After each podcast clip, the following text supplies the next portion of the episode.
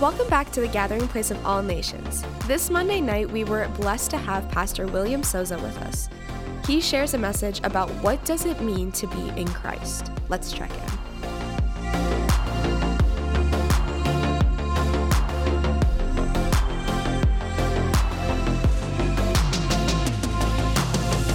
Praise God. Let's get right into the word and then we're going to pray together. I um I was at a conference in uh, a couple of a couple of weeks ago in Waterloo. Uh, and we they brought in a few pastors that were um, they were put in prison during the COVID lockdowns for opening the church. And then when you're, you're when you sit under the teaching of a pastor that was put in, in, in prison, it, it, does something to you. If you can imagine, you know, and one of the pastors, um, his message to the group there was stand firm. Stand firm. Don't look back, don't shrink back. We are not of those who shrink back. Stand firm. But I, I came home from, from Waterloo with a message. Um, and I just I thought it was just for our uh, church in Angus. But as I was thinking about tonight and praying for tonight and the church here, uh, I felt that I was to share the same message and and then add another portion. So tonight we're going to talk about being united with Christ. What does it mean to be in Christ? and the very serious implications that we have for right now. And so uh, let me give you co- the context and then we'll go from there.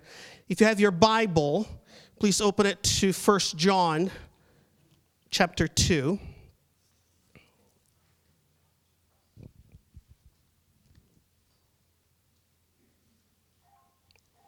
So you're making your way to 1 John chapter 2. We're going to read verses 1 to 6 and then verses 18 to 25.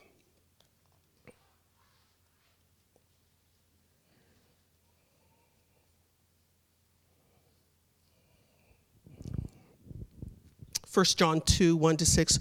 My little children, I am writing these things to you so that you may not sin. But if anyone does sin, we have an advocate with the Father Jesus Christ, the righteous. He is the propitiation for our sins, and not for ours only, but also for the sins of the whole world. And by this, we know that we have come to know him if we keep his commandments. Whoever says, I know him, but does not keep his commandments is a liar, and the truth is not in him. But whoever keeps his word, in him truly the love of God is perfected. By this we may know that we are in him. Whoever says he abides in him ought to walk in the same way in which he walked. Verses 18 to 25 Children, it is the last hour, and as you have heard that Antichrist is coming, so now many antichrists have come. Therefore, we know that it is the last hour. They went out from us, but they were not of us. For if they had been of us, they would not have con- they would have continued with us. But they went out that it might become plain that they are all that they all are not of us. But you have been anointed by the Holy One, and you all have knowledge. I write to you not because you do not know the truth, but because you know it, and because no lie is of the truth. Who is the liar but he who denies that Jesus is the Christ? This is the Antichrist, he who denies the Father and the Son. No one who denies the Son has the Father. Whoever confesses the Son has the Father also. Let what you heard from the beginning abide in you. If what you heard from the beginning abides in you, then you too will abide in the Son and in the Father. And this is the promise that he made to us eternal life. Amen. John here, uh, the Apostle John, is writing to Gentile Christians in, in Ephesus. Okay? So I'm just giving you the context here. Now, he's writing one letter to, to Gentiles in the, in the city of Ephesus who are actually considered outsiders and exiles. They're not a part of the world, they're not a part of the culture, they're not welcome in that culture. And this letter from this group, it, it is circulated to the other churches the churches of, of the book of Revelations, the seven churches, for example. So it just doesn't stay with one group, but it, but it goes around. And, and here's uh, uh John has uh, uh, a twofold goal in mind as he writes to these Gentiles. Number one, his, he, he has this concern in mind I'm writing to you that you do not sin. Believer, please do not sin. My other purpose for you is don't have any idols. Do not sin and do not have any idols. Guard yourselves from idols. So John begins the letter by saying here, God's desire for you is that you do not sin, but if you do sin, you have an advocate, you have a defender. Jesus Christ will come to your rescue. He will stand on your behalf before the Lord, before the Father. So don't worry. Now, of course, this is not license to freely sin and disregard God. This is this is for the believer who wants holiness, who wants life with Christ, and yet perfection is not fully there. So if you do sin, Jesus Christ will defend you. Don't worry. But he also says that the evidence for someone knowing God and, and, and that this person who claims to have a fellowship with Christ, the evidence is that they keep the commandments of God, that they obey. If they don't, then they're liars. Right? And the proof that someone is in Christ is that the person in Christ obeys Christ. What does it mean to be in Christ? The measure of our faithfulness, this is implied by John, the measure of our faithfulness does not rest in the degree of the difficulties that we face. The measure of our faithfulness is measured by obedience. Do we obey? Yes or no? Do we keep the word? Yes or no? Do we keep the commandments? That is the measure. John says, if you are in Christ, if you abide in him, then you're going to walk as he walked. It's inevitable. For those who are in Christ, they will walk as he did. Then at the end of the chapter, he says, It's the last hour. Children, this is the last hour. And how do we know it's the last hour? The Antichrist is coming. Now, before the Antichrist comes, many Antichrists have come. And they were from us, truly they're really not of us. And the, and the fact that they didn't remain in Christ is proof enough that they were never truly, really of us. Who, what, what does he mean? So, before this Antichrist that we all know will come, what, is, what does John mean by the many Antichrists that have come? What is he getting at here? John is talking about a spirit, and I want you to get this tonight. He's talking about a spirit that comes over, a demonic spirit that comes over people, and it personifies Christ. And he begins to cause people to question the deity of Christ. So we're not talking about ungodly people. Ungodly people are ungodly already. We're talking about Christians. We're talking about Christians that are not awake, that are not walking with Christ, that are not in step with spirit with the spirit of God, and they're so vulnerable that they're in danger of being of fallen into the trap or, or fallen or falling for the lies of the antichrist spirit. And we're going to look we're going to look further into that. And so he's saying this spirit personifies christ pretends to be christ it denies that jesus christ the jesus of the bible is christ it gives you a, completely different revelation of who this christ is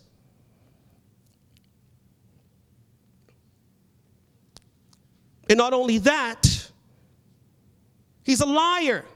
He not only denies Jesus, he denies the Father.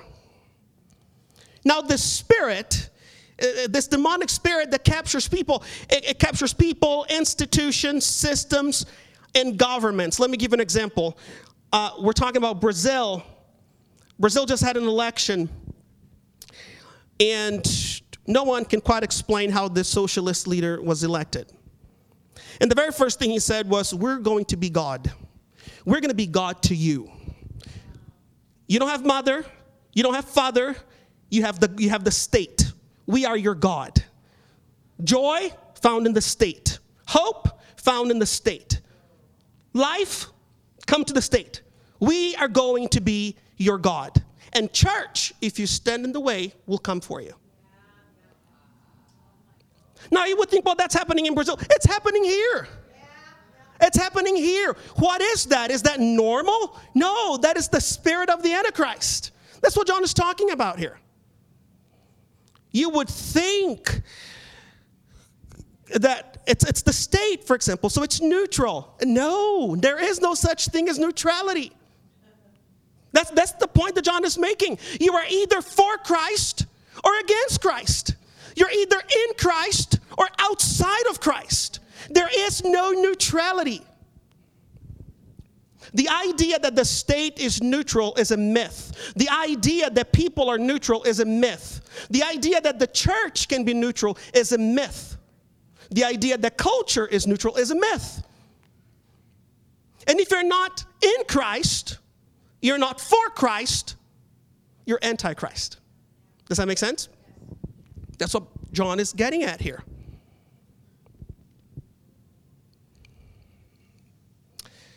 James 4 4. You adulterous people, do you not know that friendship with the world is empty with God? Therefore, whoever wishes to be a friend of the world makes himself an enemy of God. This morning, a pastor posted this verse just on his Twitter. I don't even have Twitter anymore, but there was an, a power outage yesterday in Newmarket, and they were posting um, updates on Twitter. So I had to go find the updates on my phone.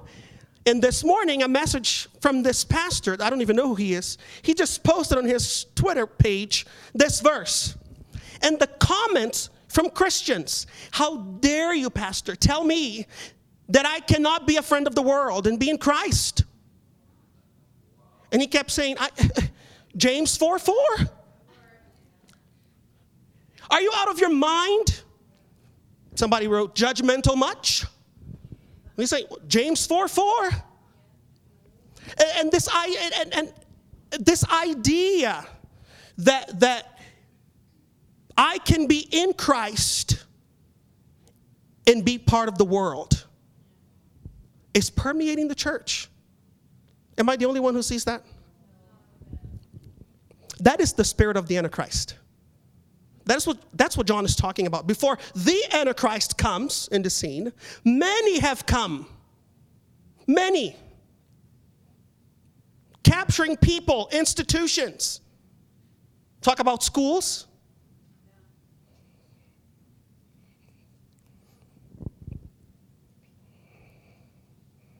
So, what does it mean to be in Christ? What does it mean to be united with Christ? The New Testament uh, uses two interchangeable expressions. Number one, and I'm going to give you a bunch of references for scripture. If you're interested, I can send you an email with my notes later. Just come find me at the end. But first thing we see in the New Testament, we're told that we are in Christ. Okay, 2 Corinthians 5.17, John 15, uh, uh, uh, John 15, four, uh, verse 4, 1 Corinthians 15, 2 Corinthians 12, Galatians 3, Ephesians 1, Philippians 3, 1 Thessalonians 4, 1 John 4, so on. We are in Christ. Christ is in us. Galatians 2, Colossians 1, Romans 8, 2 Corinthians 13, Ephesians 3, and so on. So, what does it mean? Believers are created in Christ. Ephesians 2 crucified with Christ, Galatians 2, buried with Christ, Colossians 2, baptized into Christ in his death, Romans 6, united with Christ in his resurrection, Romans 6. Believers are seated with Christ in the heavenly places, Ephesians 2, Christ is formed in believers. Galatians 4. He dwells in our hearts. Ephesians 3. The church is the body of Christ. 1 Corinthians 6 and 12. Christ is in us. 2 Corinthians 13. And we are in him. 1 Corinthians 1. The church is one flesh with Christ, Ephesians 5. Believers gain Christ and are found in him, Philippians 3. Furthermore, in Christ we are justified, Romans 8, glorified, sanctified, called, made alive, created anew, adopted, and elected. That's a lot. The one in Christ. So, what does it mean? The Apostle Paul thinks of himself as being in Christ. He refers to himself as one who is in Christ. If you were to do a study, you would find that Paul mentions being in Christ over 80 times throughout his 13 letters. 80 times. And he says, not only that he is in Christ, he says, I'm in the Lord. I'm in him. I'm in the Lord Jesus Christ. Salvation itself is in Christ. So, what does it mean to be in Christ? To be in Christ means to be joined to Him in covenant. Means to be joined bodily and spiritually to the crucified, resurrected Christ. And it's not a, formula, a practical step by step kind of thing. It's, it's, it's a change in the way we see life and how we think. It's covenant. On our way here, my wife and I were talking about, I don't even know what we were talking about, but we were talking about being accountable to each other. And that I'm accountable to her and she's accountable to me. Why? Because we're married. And together we're accountable to God. Because we're married in covenant. That's what it means to be in Christ. I am joined to Him in covenant forever. Forever. And that means that all that Christ is, I'm with Him. I'm with Him. To be in Christ means that I'm united to Him at all points. That's why Jesus says, The world hated me, it's gonna hate you. Why? Because you're in Christ. Believer, if you're in Christ and the world does not hate you, I don't know what Christ you're in. That is not the Christ of the Bible.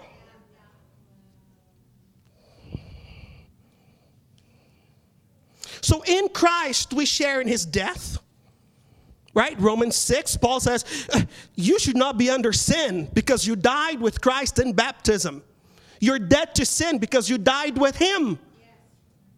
Right? So in Christ, we share in his death. Sin has no dominion over us. Romans 6. We share in his resurrection and ascension. We are resurrected with Christ, which is to say that the life we now live is his life. Galatians chapter 2. We share in Christ's heavenly position. We sit with him in heavenly places. So our life is hidden with Christ in God. When Paul says to the Ephesians that Christ is seated in the heavenly places above all powers and dominions and principalities, and that the enemy is under his feet, believer, that's you. You are in Christ positionally. The enemy is defeated. And yet you have to fight a defeated foe every single day. Why? Because you're in Christ. It's a covenant. You're joined to Him. And we will share in his promised return. We're told in Colossians 3 that when Christ, who is our life, appears, we will also appear with him in glory. God's purchase of us from bondage to sin and Satan and death only becomes real. This purchase only becomes real in Christ. If not in Christ, then there's no purchase. There's no redemption apart from Christ. There's no righteousness apart from Christ.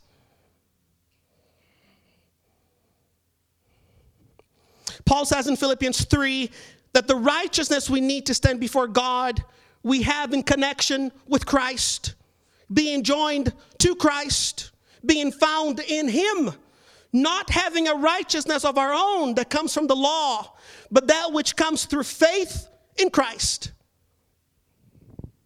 Paul says the same thing in 2 Corinthians chapter 5. For our sake, he made him to be sin who knew no sin, so that in him we might become the righteousness of God. It's a covenant.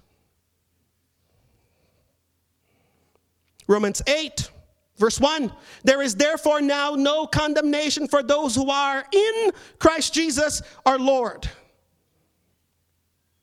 We only stand righteous and uncondemned before God because of Christ.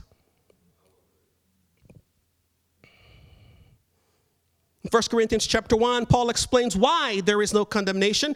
He says, You are in Christ Jesus, who became to us wisdom from God, righteousness and sanctification and redemption.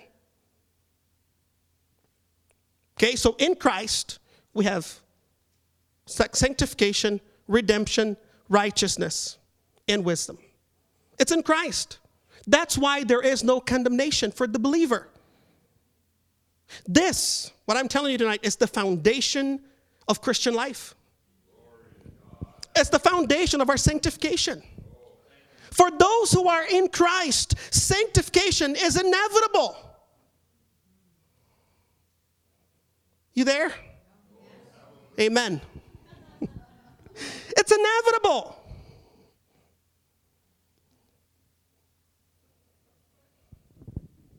Christ binds us so completely to himself that we share in all that he is. Paul says, You're not even a son of, you're not a slave to sin anymore. You're adopted. You're adopted. The Father loves you as much as he loves the Son. Can you understand that? Can you imagine that God will love you just as much as he loves Jesus? Why? Because you're in him. This is mind blowing to me.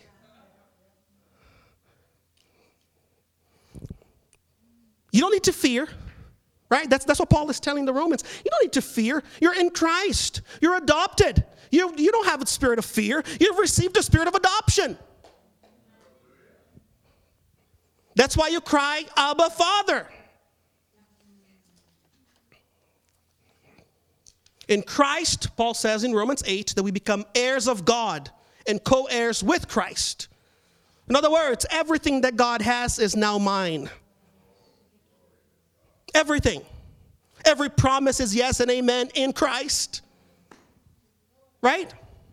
We're heirs and co heirs. Not only that, Paul says, He who did not spare his own son, but gave him up freely, how shall he not with him also freely give us all things? Do you see how, how the, the implications of being in Christ? This is huge. We will live with God forever in Christ. There will never be a moment in eternity where we will not be in Christ.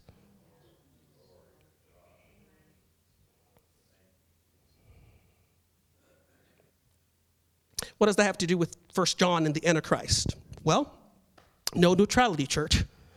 You're either in Christ, which means you're for Christ, and if you are in Christ, you, are, you have peace with God, or you are Antichrist. You're not for Christ, you're outside of Christ and an enemy of God. And we have both in the church. And here's the amazing thing Jesus, the Christ, Jesus, is the head of the church. Paul says in Ephesians that not only is Jesus the head of the church, he is the fullness that fills all in all. The church is the body of Christ. So when, when we look out there and we think the church is at war, which is, the church is at war, that means Jesus is at war, which means you are at war. Right? Because you're in Christ, Christ is the head of the church, and you are the church. And the church is at war. We are at war. Jesus is at war. The main thing I, I, I want to say, the main thing that the spirit of the Antichrist does is it questions the lordship of Jesus Christ. Is he really Lord?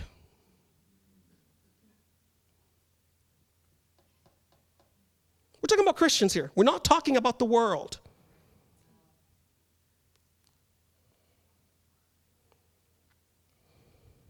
The church is at war with the world because we are for the world against the world. The church is at war with the state because the state is never neutral. The state will either defend the church or fight the church, but it's never neutral. I don't care where you live, I don't care what country you're from, I don't care how free the country is, the state is never neutral. The church is at war with sin. We war, we wage war against sin. And here's the crazy thing the church is at war with the church. Aren't we? We have two camps in the church. You have those who profess to be Christians but are completely devoid of God, and you have those who confess Christ and are at peace with God. So the church is at war with the church. And if we're not careful, we go from confessing Christ to simply professing, and, and we forget, and we, we don't even know, we don't even realize how empty and devoid of God we become. And that is when the spirit of the Antichrist takes place. Does that make sense?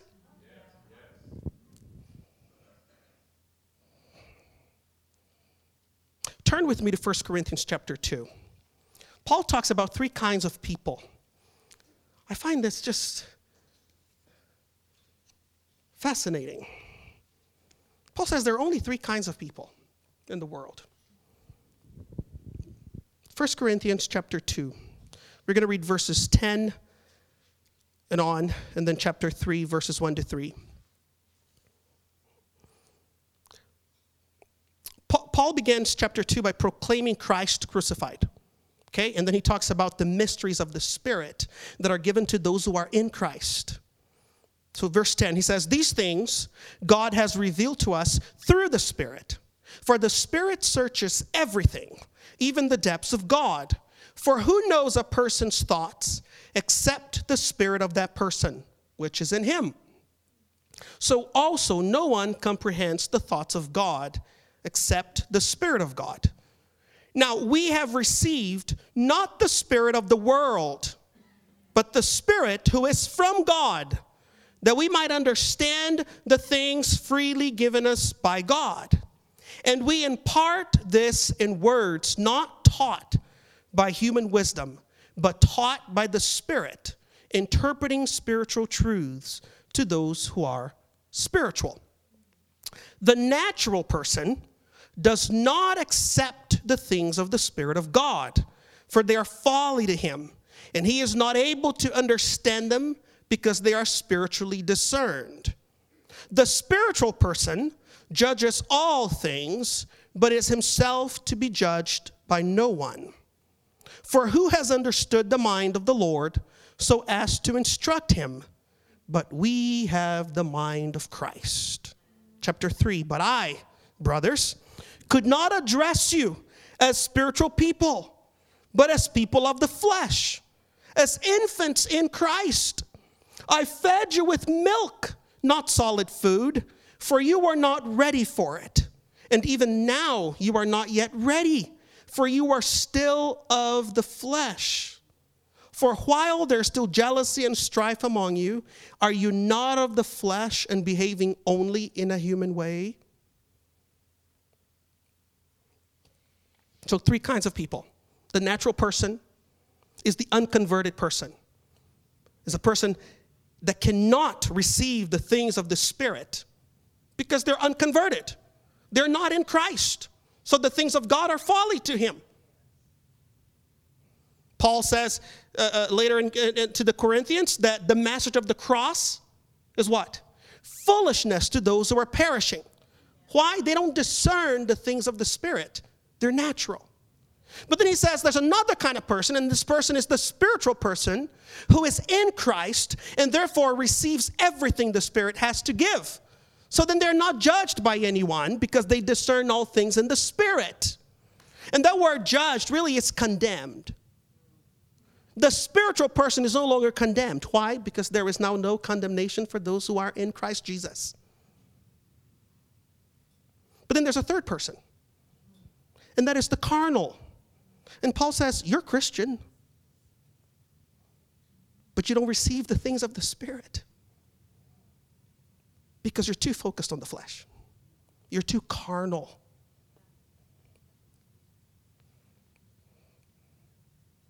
I'm going to say that again.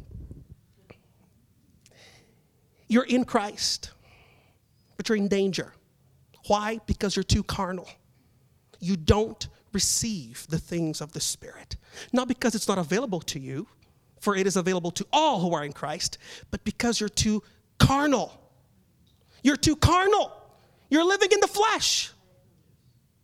And the spirit of the Antichrist comes after the carnal Christian.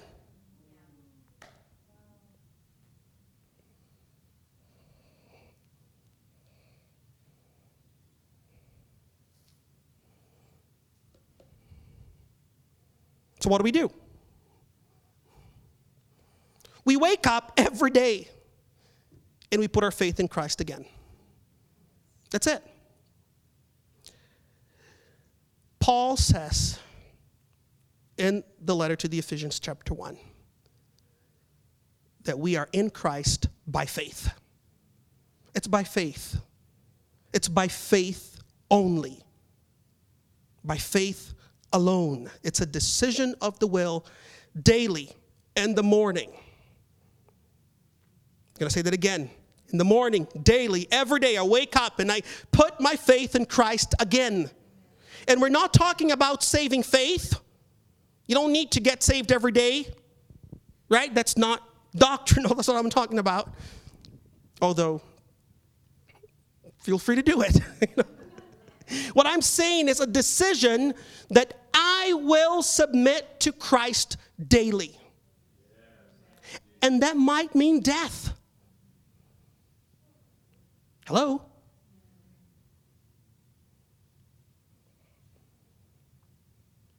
That might mean going against your family. We don't think about these things in Canada, and although it's already here, it's here. It's in the United States. It's in the so called free Christian nations that profess Christ but are completely devoid of Him.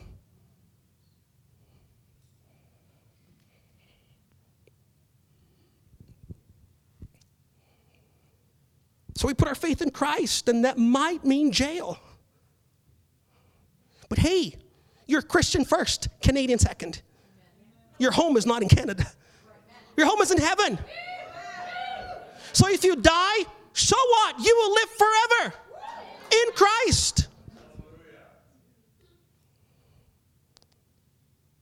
Think about my children my seven year old daughter, my five year old son. And I think, Lord, what do we do? How do we prepare them? And, and God keeps telling me, you preach to them. Preach to them. Preach to them. Disney? Anybody? Just now with a, a, a Christmas movie, instead of saying, We love you, Santa, we love you, Satan. Has anybody seen that on the news? Yeah.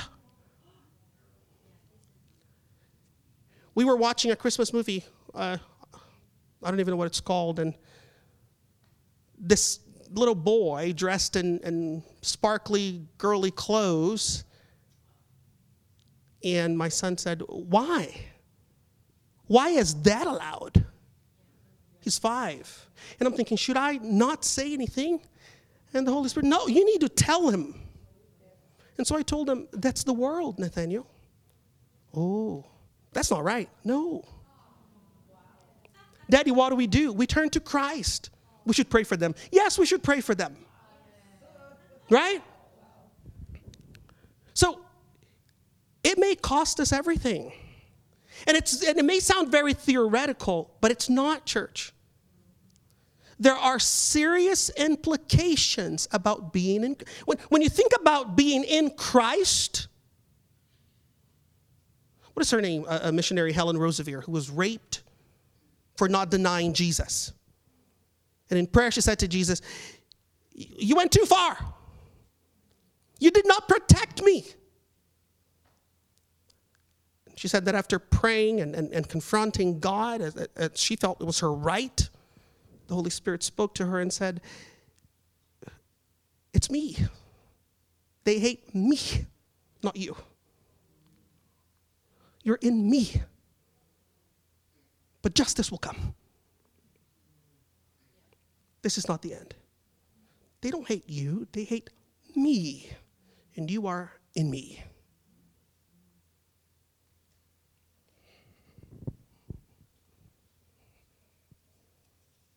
I'm almost over, I'm almost done, and we're going to pray. Let's go to Ephesians because I want to pray for power tonight. And I'm going to tell you why. Paul writes to the Ephesians, and he begins this really long prayer in the book of Ephesians, chapter 1. And then he stops the prayer to explain the mystery of the gospel, and then he goes back into the prayer. And then he stops the prayer to explain more mysteries, and then he goes back into the prayer and he's never really done with the prayer. You see parts of the prayer all over the book of Ephesians, and in between the prayers, he has explanations to the mystery of the gospel, which is incredible. But Paul begins uh, Ephesians chapter 1. We're going to read Ephesians 3, verses uh, 14 to 21. But in chapter 1 of Ephesians, Paul begins by saying, We have been blessed with every spiritual blessing in Christ. In Christ. You've been blessed with every spiritual blessing in Christ from before the foundation of the world. Uh, that's another mind bending statement that Paul would. What? What do you mean? That I've been blessed before the foundation of the world. That means I, I didn't even exist. Well, God had a plan. And I've been blessed with every spiritual blessing. Not only that, in Him I heard the gospel and accepted it. In him I've been sealed with the Spirit. That's chapter 1 of Ephesians. In Christ, you receive a down payment. That is the Holy Spirit. In Christ, you are sealed unto the day of redemption. In Christ. That's chapter 1. And then he gets to chapter, and the end of chapter 1, he says, This Christ, the one you're in, He's the one seated above everything, right? And he's the head of the church, and his fullness fills all in all. And then chapter two, he says, not only you're one in Christ, not, one, not, not only you are in Christ, you're one with your brothers and sisters. Why? Because you're in the church. We are one. This is the mystery of the gospel. We are one body. And then chapter three, for this reason. What reason? You're in Christ. For this reason, because you are in Christ, I pray for you. And then we get to the second part of the prayer, verse 14. For this reason. What reason? You're in Christ. Because you are in Christ, I bow my knees before the Father, from whom every family in heaven and on earth is named, that according to the riches of his glory, he may grant you to be strengthened with power through his spirit in your inner being, so that Christ may dwell in your hearts through faith. That you, being rooted and grounded in love, may have strength to comprehend with all the saints what is the breadth and length and height and depth and to know the love of Christ that surpasses knowledge, that you may be filled with all the fullness of God. Now, to him who is able to do far more abundantly than all that we ask or think, according to the power at work within us, to him be glory in the church and in Christ Jesus throughout all generations, forever and ever. Amen. What, Paul? You just told me I'm in Christ. I'm sealed. You know, you're asking for power? Yes. Yes. Because you are in Him, you need power. Not only so that you can comprehend, that's chapter 3, but then you keep reading and you get to chapter 6 and he says, This power you need, along with the full armor of God, is so that you will stand firm. That's it. So, how do I remain in Christ? Power. Power by faith. Power in your inner being, in you, the power of the Spirit. Now, what is this power? So, first thing, chapter 1, Paul says, You're sealed. You're in Him, period. That is forever. Now, you need more. You need more and more and more of Christ. So, you need power. You need power. Have you ever been in a situation where things are so difficult that you don't even know how to pray? You have no strength to pray, and unless the Holy Spirit comes upon you, you do not pray. Am I the only one?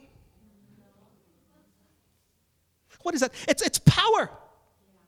We're not talking about gifts, as important as they are, they're for service, they're external. We're talking about power internally in you. The resolve, the conviction to stand firm. That is not human. That is Christ in you as you are in Him. Now, not only that, Paul says this power in the Spirit, in your inner being, so that Christ may dwell in your hearts through faith. Wait a minute, Paul. You already told me that Christ is in me and I'm in Him. Now, you're telling me that I need power so that Christ will dwell in me? So it's, it's, it's the, the infilling kind of idea, right? You need infillings. You need more of Christ daily. And unless we have the power of the Spirit, Christ will not continually dwell in our hearts through faith. So that as you receive this power, you're rooted and you're grounded in love and then together with the saints, we can comprehend, we can begin to understand what? How much He loves us. That whatever is happening in this world, whatever we're going through, I'm loved. And that should be enough.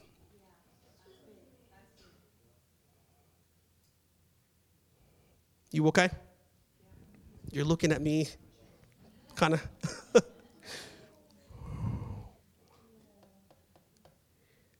that you would know the love of Christ that surpasses knowledge.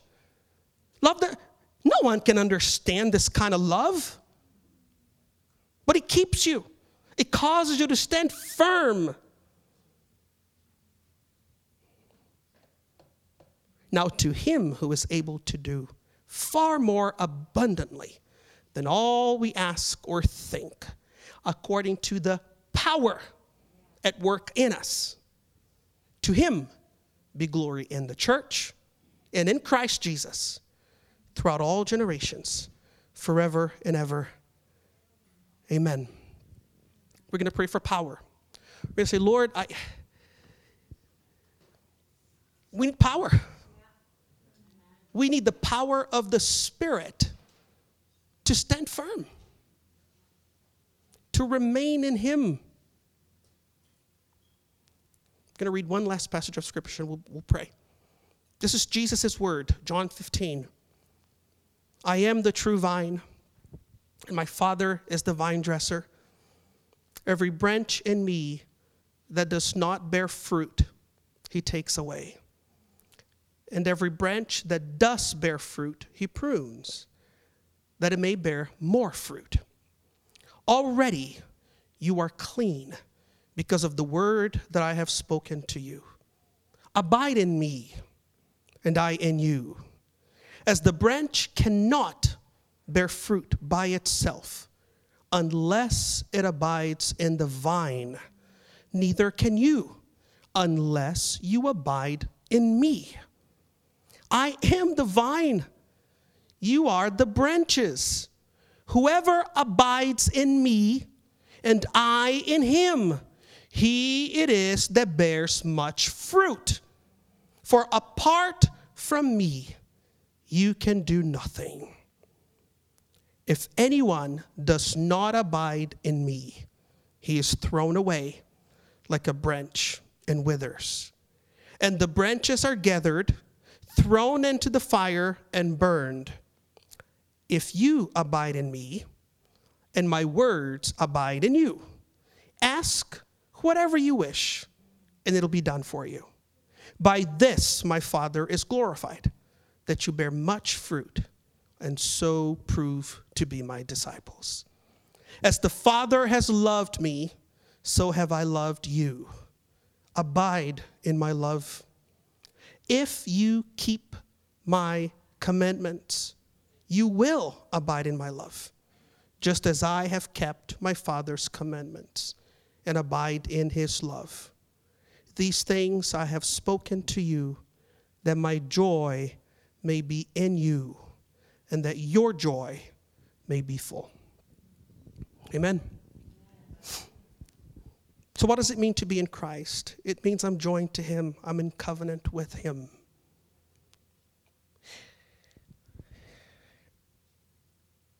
Playtime is over, church. Look around you.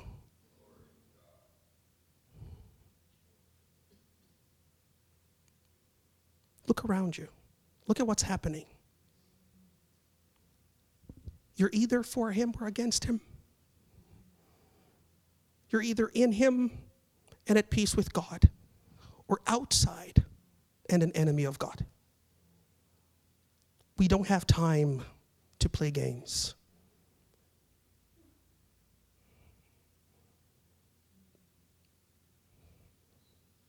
We don't have time to play games anymore.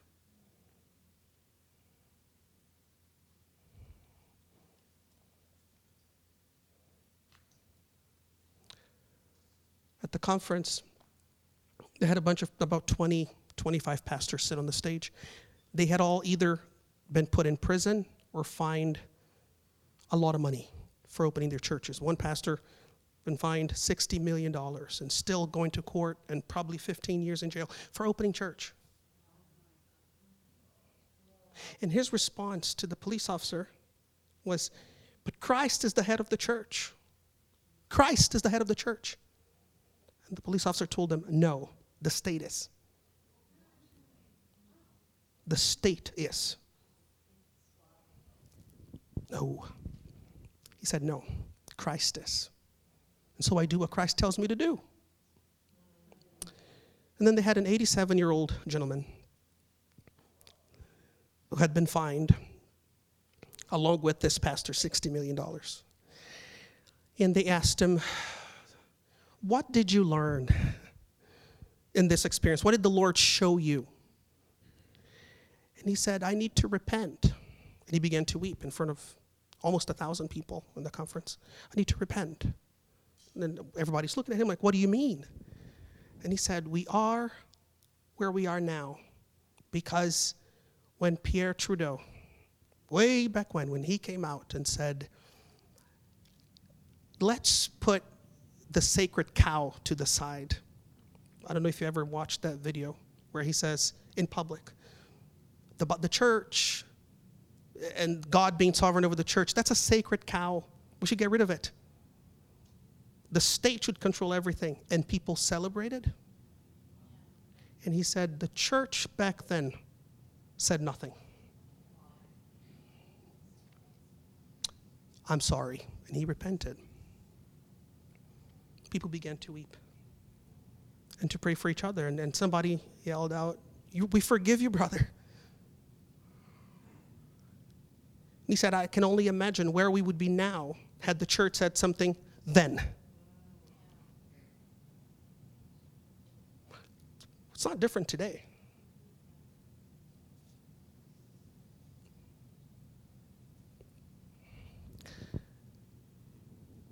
Christ is the head of the church. Christ is the head of the church.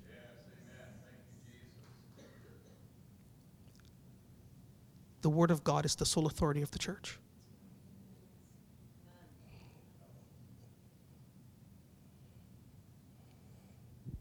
We're going to pray. Can we play that song one more time?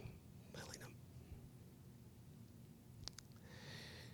I'd asked Helena to play the song, Behold Jehovah, seated on the throne. I want us to behold the Lord. And I want us to say, Lord, all power, dominion, blessing, glory is yours. It's yours. And if you're here tonight, at home or here, and, and the Lord is speaking to you, and maybe maybe you're not spiritual, maybe you're carnal, I don't know, then you need to do business with the Lord. Enough living in the flesh, church. Enough. We cannot afford to live like this anymore.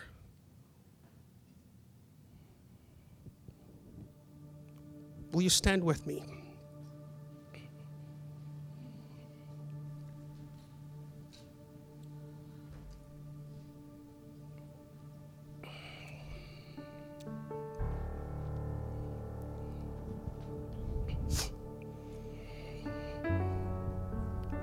Going to give you a few minutes to do business with the Lord where you are right now.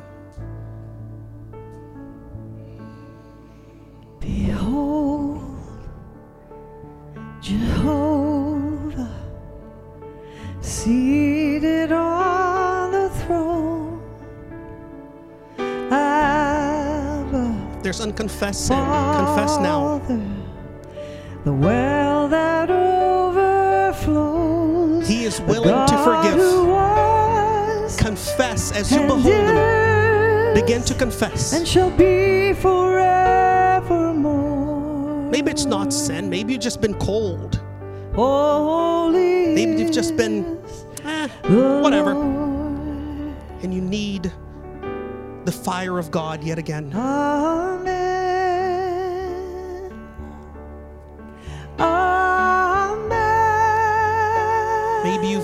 You've your prayer life with Him. blessing and honor and glory and power. Confess. Amen. Confess. He forgives us of all of our unrighteousness. The moment we confess, for the sake of His own name, He blots out our transgressions and remembers them no more.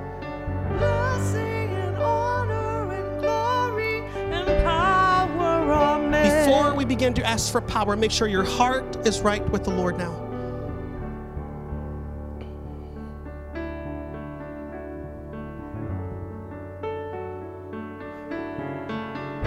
Behold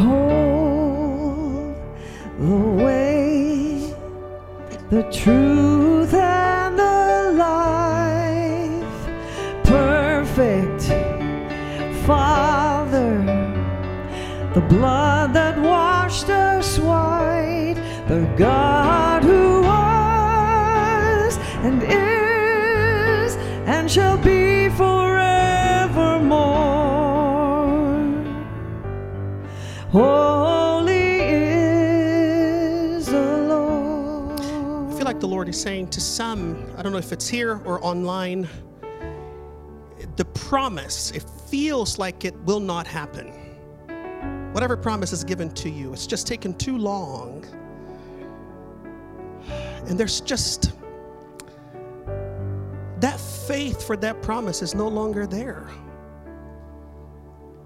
But God is a covenant keeping God. And I feel like the Lord is saying tonight, not only is He here to give us power so we can stand firm, He is here to remind us of the promise because He does not forget. The Bible says that if we are faithless, He remains faithful, for He cannot deny Himself. Whatever is happening out there is not powerful enough to stop God. Nothing can stop our God. You will live the promises of the Lord. you will. You will. And so, if, if this is for you tonight, then resolve to trust God again with that promise.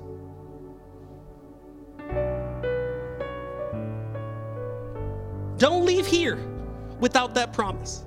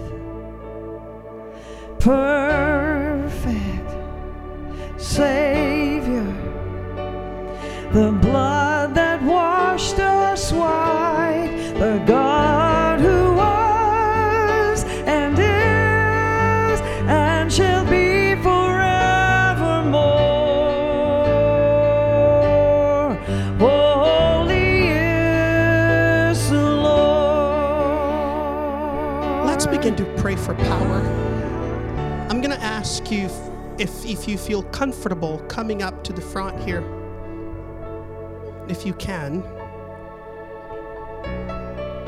You don't have to. Can we sing that part again? Behold the way, the truth, and the life. Behold.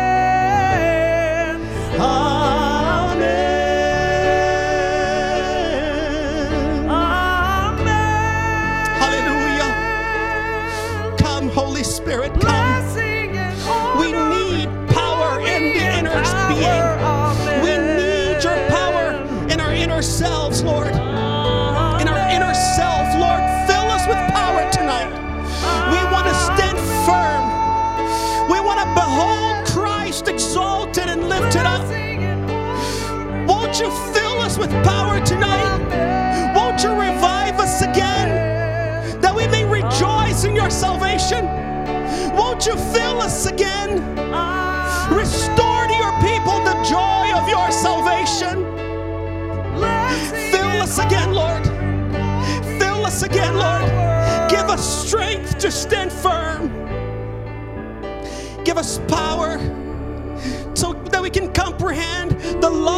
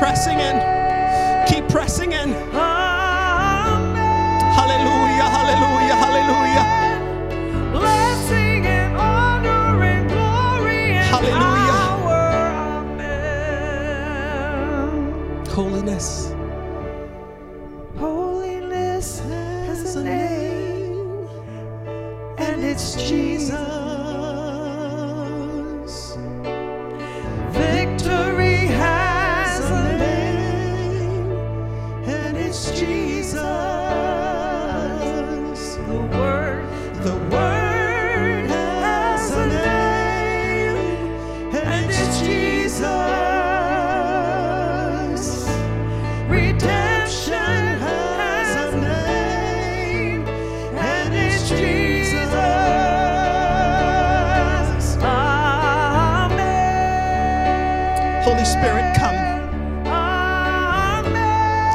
Fill us with hope again. Fill us with hope again. Blessing and honor and glory and Fill your church with hope again.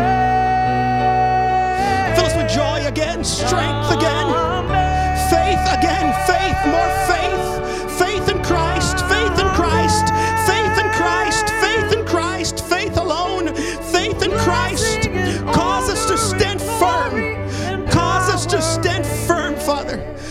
us to stand firm Amen. in the name of Jesus. Amen. In the name of Jesus. Oh, hallelujah. Blessing and honor and glory, power, amen. Hallelujah. Hallelujah.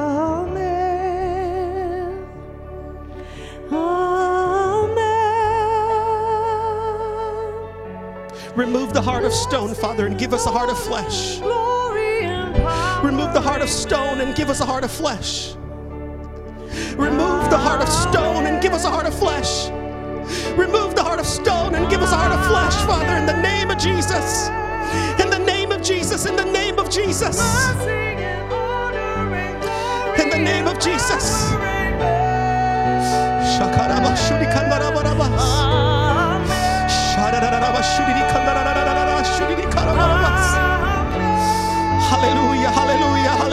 Hallelujah, hallelujah. Won't you rend the heavens and come down?